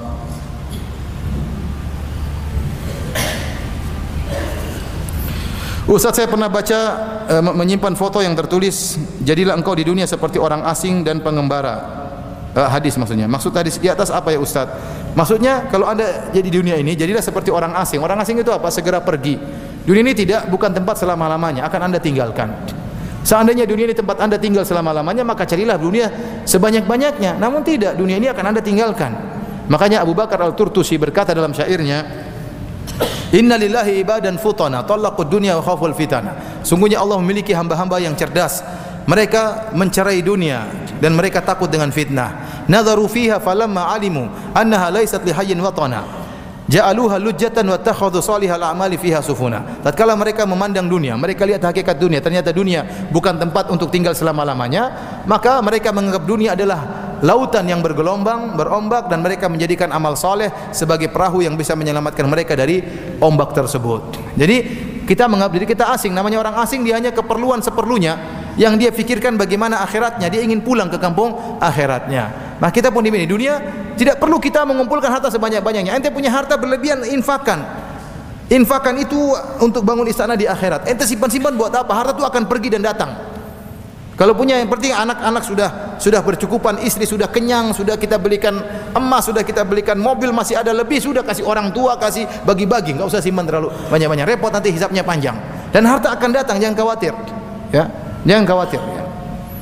Itu menunjukkan kita orang asing, tapi kalau kita menganggap kita tinggal selamanya di dunia, kita kumpulkan sebanyak-banyaknya. Ya, atau mengatakan di sini seperti uh, pengembara. Sama tadi pengembara akan pergi. Sebenarnya mengatakan orang asing seperti apa? Contoh misalnya Anda sekarang tinggal di, Cik, di Cikarang, rumah Anda di Cikarang, terus Anda ditugaskan ke Irian Jaya. Waktu Anda di Irian Jaya, Anda bekerja karena tugas.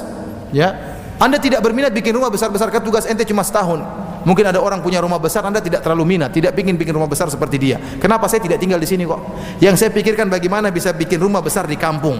Itu namanya orang asing. Karena dia akan meninggalkan tempat tersebut. Maksud saya, di dunia ini tatkala Anda melihat ada orang rumahnya lebih gede, mobilnya lebih mewah, jangan cemburu. Karena ini bukan tempat tinggal selama-lamanya. Yang Anda cemburu bagaimana kalau dia punya istana lebih gede di surga? Karena itu tempat yang sesungguhnya. Maka Anda yang Anda fokuskan bagaimana bisa bangun rumah di tempat di kampung yang sesungguhnya itu di surga karena kampung dunia akan kita tinggalkan sebagaimana orang asing akan meninggalkan kampung dunia ini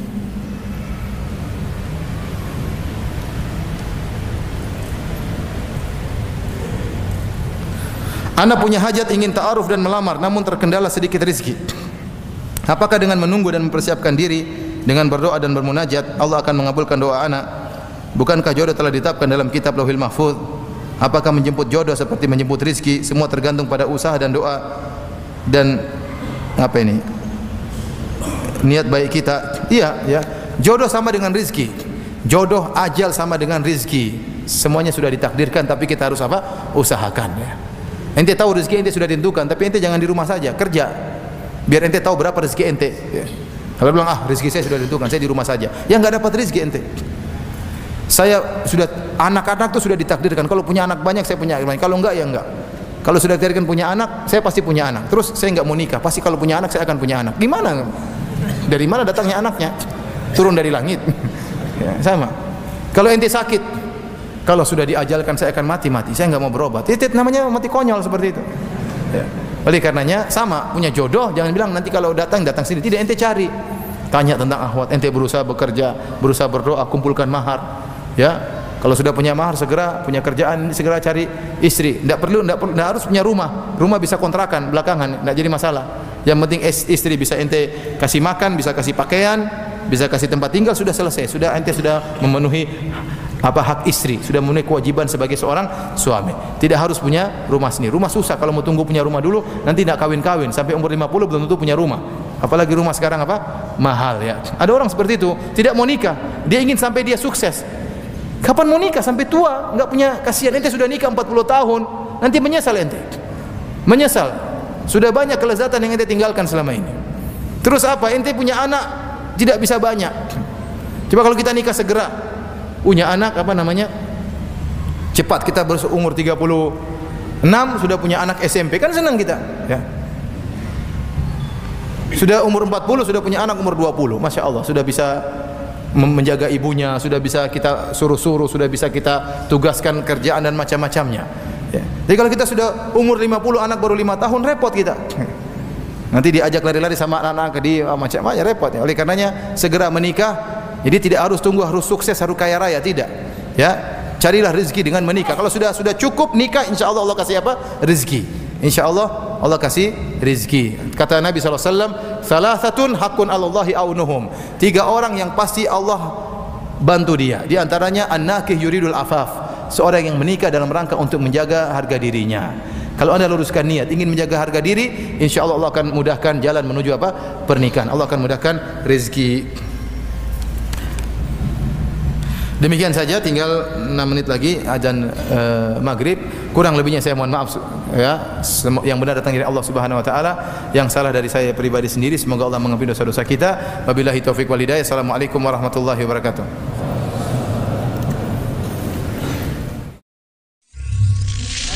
جزاء الإحسان إلا الإحسان